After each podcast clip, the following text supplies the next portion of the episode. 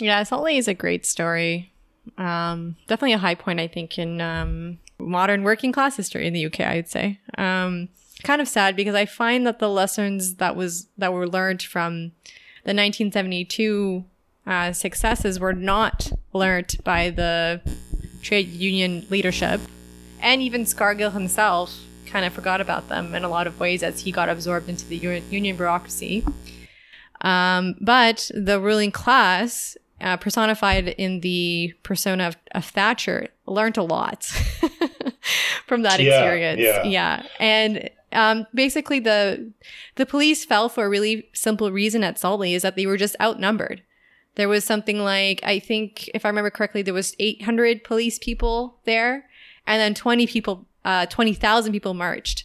And so the constable knew that, like, if the police did anything, and important to note, I guess, is that the police in the UK the police don't carry firearms generally, right? They don't carry guns. No, they don't. They they still don't to this day. Not generally. It's only very special, especially trained units that have them. So they were just armed with like wooden clubs, basically. Yeah, they have their batons, which can still do a lot of damage.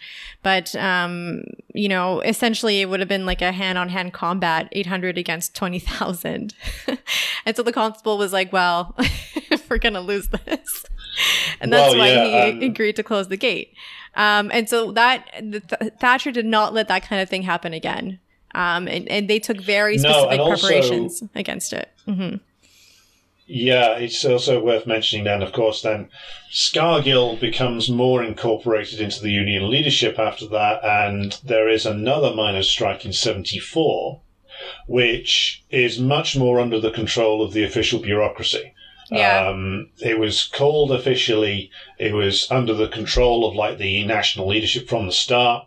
He panics um, again and then calls a general election, trying to do the de Gaulle maneuver from um, 68, take the sting out of it by calling a general election, which he doesn't win. And mm-hmm. ruinously and infamously, he posed the question in the general election who runs Britain, the government or the unions? And in the end, there was a hung parliament. So the mm. in the end, the result was well, nobody. Um, the Queen. So, uh, the, well, if some people got their way, yes. Um, but interestingly enough, what happens is even though there is just before the, uh, the um, 74 election and the miners' strike, there is this um, other uh, struggle that goes on, which I can't go too far into, but there's uh, the London dockers uh, leading a militant struggle against cutbacks and closures in their industry.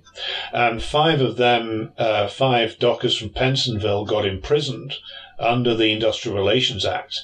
And this received like a huge response from the working class to the point where there was a, a rank and file push for a general strike in 1974 uh, to the point where again Heath panicked and ordered the, in violation of every supposed norm of good old British justice, he ordered um, through a person called the official solicitor, who we've never heard from before or since. It was a position that was basically invented.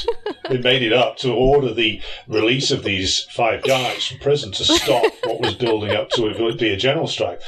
So Heath lost the confidence of the bourgeoisie, basically. He'd come in promising to do all this stuff. His lasting legacy was actually British membership of the European Union, which was yeah, a key demand yeah. of British finance capital to enable uh, to them to get access to other markets for investments. That was the thing that he was more fondly remembered for in the capitalist class, but his attempt to do battle with the unions was ruinous failure and he very yeah. nearly caused like uh, revolutionary situations to emerge because his tactics were so inept. Um, but when you get to 74, and this is the point where our story will break because the wave of class struggle is intensifying up to the point in 1974 where Harold Wilson limps back into power with barely a majority following the second election in October of 1974. So they have to have two elections to get a functioning government out of it. And even then, he's got a majority of about three. So, what you have there between around about at least 68 to 74 is six years of intensifying and generalizing class struggle powered through not just Scargill, he was just one example of it, but many thousands of militant rank and file trade unionists across the country pushing the trade union bureaucracy out of the way, never mind the Labour Party leaders, and pushing these struggles forward on uh, through the strength of the, the solidarity within the workplaces. And this is the thing that the the ruling class decide is a real danger to them, and they are right. It also is the thing that the trade union leaders are in full agreement with the ruling class on that has got to stop. And what the Labour government, led by Wilson and then Jim Callaghan, do between 74 and 79 is they consciously try to break down that generalized solidarity in the mining industry, but also in other areas, steel, the car, steel industry, the car industry, the shipbuilding industry. And this is the, this is what the government of 74 to 79 will do. And it is that which leads us to um, we'll be telling more about this this part of the story in the next episode, but that is where the break comes, mm. and it comes because the the Social Democratic Party in this country, the Labour Party, consciously sets out to break down the solidarity of the working class and to defuse a revolutionary situation on behalf of British capitalism. Mm. And it's also where the limitations of what was a heroic form of struggle, the rank and file organization, or the shop stewards movement, as it was called.